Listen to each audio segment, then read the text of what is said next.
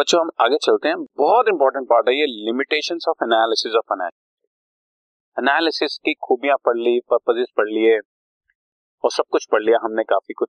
अब ये पढ़ते हैं कि एनालिसिस में कमियाँ क्या क्या है।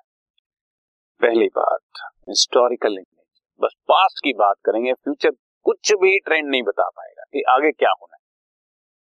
कि आगे बिज़नेस में कैसे इंक्रीज कोई नज़र आ रहा है, कुछ आगे, अब जैसे बढ़ता हो पीछे से ट्रेंड आ रहा है तो आगे भी इसी ट्रेंड से बढ़े। कुछ नहीं बता सकता, सिर्फ़ प्रोजेक्ट कर सकते बस, जो एनालिसिस हो रहा है, वो हिस्टोरिकल हो रहा है। और हिस्टोरिकल तो बीत चुका, अब उसके बारे में क्या करें? ये तो बेकार की बात है ना। अब हम फ्यूचर के बारे में सोचना चाहते हैं पास में जो हो गया हो। बस इतना ज़रूर है कि पहले जो जो कमियाँ रह गई, उन कमियों को दूर कर लेते हैं बट स्टिल एग्जैक्टली पता लगाना not possible number two absence of standard universally accepted terminology मैंने इसमें एग्ज़ाम्पल दिया हुआ है, जैसे नेट प्रॉफिट रेशियो अब मैं कहूँ नेट प्रॉफिट रेशियो निकालना है तो आंसर होता है फॉर्मूला होता है net profit divide by revenue from operation into hundred अब प्रॉब्लम इज़ कि नेट प्रॉफिट कौन सा नेट प्रॉफिट बिफोर टैक्स या आफ्टर टैक्स बिफोर इंटरेस्ट या आफ्टर इंटरेस्ट बिफोर डिविडेंड या आफ्टर डिविडेंड अलग अलग यूज़र्स के लिए अलग अलग नेट प्रॉफिट यूज़ होना चाहिए। तो जब हम कह रहे हैं नेट प्रॉफिट रेशियो निकालो तो नेट प्रॉफिट रेशियो समझ नहीं आ रही कौन सी नेट प्रॉफिट चाहिए। कोई एक स्टैंडर्ड जब हम माइंड में सोचते हैं कार तो मतलब कार है। जब हम सोचते हैं बस तो बस है साइकिल तो साइकिल ट्यूबलाइट तो ट्यूबलाइट है एसी है एसी है। तो डिफरेंट थोड़े बहुत डिफरेंट हो सकते हैं, वो एक अलग बात है बट कार तो कार ही है ना एसी तो एसी है ना। But net profit ratio actual में अपना रूप ही बदल लेती है। तो ये एक और कमी है कि हम एनालिसिस जिसके ऊपर बेस्ड कर रहे हैं, उसका ही अभी कोई स्टैंडर्ड सेट नहीं है। ठीक है ना? Number three ignores qualitative aspect ये तो वही कमी है जो फाइनेंशियल स्टेटमेंट में कमी है। किसी भी क्वालिटेटिव एस्पेक्ट के बारे में बात ही नहीं करते हमारे मैनेजरियल जो स्टाफ है वो बहुत अच्छा है। हमारी लेबर हमारे साथ बहुत सपोर्टिव है। हमारे लिंक्स बहुत अच्छे हैं। हमारे मार्केट सिचुएशन बहुत अच्छी है। हम लोगों की लोकेशन ऑफ़ बिज़नेस कमाल की। ये सब बातें तो कहीं नज़र ही नहीं आएँगी ना। बस ये नज़र आएगा कि नेट प्रॉफिट बढ़ गया सेल बढ़ गई है नेट प्रॉफिट कम हो गया सेल कम हो यही नज़र आएगा। क्वालिटेटिव एस्पेक्ट के बारे में कोई बात ही नहीं होगी कहीं पर लिमिटेशन ऑफ़ फाइनेंशियल स्टेटमेंट जो फाइनेंशियल स्टेटमेंट की कमियाँ हैं फाइनेंशियल स्टेटमेंट का तो एनालिसिस कर रहा हूँ। फाइनेंशियल स्टेटमेंट को थोड़ा बेटर तरीके से प्रेजेंट कर रहा हूँ। लेकिन फाइनेंशियल स्टेटमेंट में जो कमियाँ हैं ऑटोमेटिकली वो कमियाँ एनालिसिस में तो आई जाएँगी ना। ठीक है ना? समझ रहे हो ना? जैसे financial analysis is based on financial statement but financial statement जो है, उनमें ही कई कमियाँ हैं। वो कमियाँ तो ऑटोमेटिकली आगे आ ही जाएँगी। यहाँ पर कोई एग्ज़ाम्पल नहीं दिया हुआ अदरवाइज़ मैं और आपको इसको एक्सप्लेन करता इग्नोर्स प्राइस लेवल चेंजेस आपको बता चुका हूँ मैं चैप्टर नंबर वन में डिस्कशन है 1990 के फिगर के साथ, मान लो एक फॉर्म 1990 की, एक फॉर्म 2010 की है कंपैरिजन कैसे करोगे? हमने बहुत कहा एनालिसिस में कंपेरेबल होना चाहिए, बिना कंपैरिजन के बात नहीं बनती आइसोलेशन में कोई फिगर अपने आप में पूरी नहीं होती कंपैरिजन बहुत ज़रूरी। कैसे करेंगे किसके साथ? अगर अपना कंपैरिजन भी अपने साथ करते हैं तो 2011-12 के फिगर 2015-16 में रेलिवेंट नहीं रहते। महँगाई बढ़ चुकी होती है इकोनॉमिक कंडीशन चेंज हो चुकी होती है, हो सकता है दुनिया में कई तरह के बदलाव आ चुके हैं टेक्नोलॉजी चेंज हो चुकी होती है, जो चीज़ 2011-12 में बहुत रेलिवेंट हो 15-16 में, उसकी कोई रेलिवेंस ही नहीं बचती जो मोबाइल 2010-11 में बहुत हॉट बिकता था, वो 2015-16 में, बिल्कुल कौड़ियों के दाम पे भी बेच दोगे तो बिकेगा ही नहीं, कारण वो रेलिवेंट नहीं रहा। कंपैरिजन कैसे करोगे?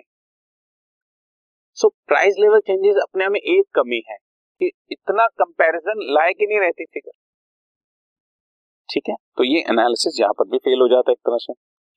डिफरेंट अकाउंटिंग पॉलिसीज़ अब अकाउंटिंग पॉलिसीज़ का मैंने तुम्हारे को वहाँ पर भी एक केस बताया था।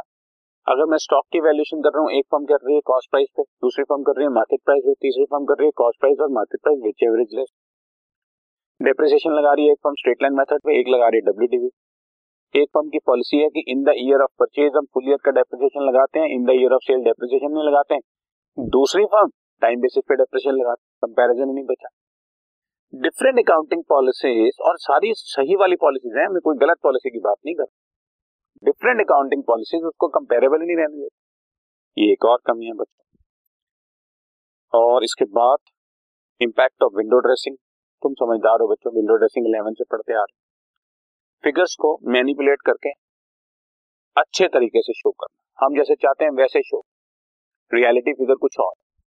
देखिए अकाउंट इसलिए बनाए जाते हैं ताकि वो फाइनेंशियल जो कंसर्न है, उसके true and fair view show true भी हो और फेयर भी ट्रू और फेयर का मीनिंग एक बार फिर से समझा देता हूँ। फॉर एग्ज़ाम्पल हम बड़े स्मार्ट है थर्टी फ़र्स्ट मार्च को बैलेंस शीट बननी है। करीब पंद्रह बीस मार्च को अपने सारे लोन को ऑलमोस्ट क्लियर करना शुरू कर देते हैं। इधर उधर से अपनी पर्सनल इन्वेस्टमेंट कर करके और टेंथ फिफ्टीन अप्रैल को वापस अपनी पर्सनल इन्वेस्टमेंट बिज़नेस में निकालनी शुरू कर देते हैं और लोन लेने शुरू कर देते हैं। थर्टी फ़र्स्ट मार्च को लोन होता ही नहीं है। अब ये है तो ट्रू कि थर्टी फ़र्स्ट मार्च को कोई लोन नहीं थे this is true but this is not fair ना। कायदे से तो हम साल में करीब तीन सौ बीस दिन जो है या तीन सौ पच्चीस दिन जो है लोन लेकर चलते हैं, लेकिन as on thirty first March नज़र नहीं आता। फेयर थोड़ी है। अब मेरी बात समझ हो ना? तो ये विंडो ड्रेसिंग तो विंडो ड्रेसिंग का बहुत यूज़ होता है। सो so, अगर विंडो ड्रेसिंग होगी तो हमारा एनालिसिस भी क्या कर लेगा? हम तो थर्टी फ़र्स्ट मार्च की फिगर ही तो देख रहे हैं।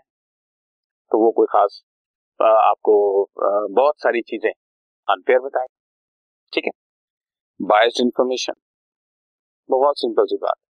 मैंने अभी अभी आपको बताया जब तक किसी चीज़ को इंटरप्रेट नहीं करोगे तब तक बात नहीं। और इंटरप्रिटेशन में बायस्ड हो जाती है। एक पर्टिकुलर क्रिकेटर किसी क्रिकेट की कमेंट्री को किसी और तरीके से बता रहा है, दूसरा क्रिकेटर किसी और तरीके से बता रहा है। तीसरा, शायद उस कंट्री का ही है, जिस कंट्री का मैच चल रहा है तो वो उसको उस तरीके से पॉजिटिव करके बता तो बायस्ड होगी आप समझ रहे हो ना? बिल्कुल उसी तरह से एनालिसिस में बायस्ड होगी financial statements are prepared by the account और अकाउंटेंट तो ह्यूमन बींग्स हैं।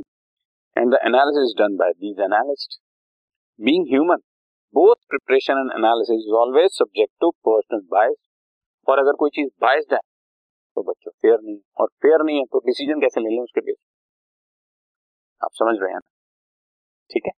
तो ये इसकी कुछ limitation okay this podcast is brought you by Hubhopper Shiksha Abhiyan अगर आपको ये पॉडकास्ट पसंद आया तो प्लीज़ लाइक शेयर और सब्सक्राइब करें। और वीडियो क्लासेस के लिए शिक्षा अभियान के यूट्यूब चैनल पर जाएँ।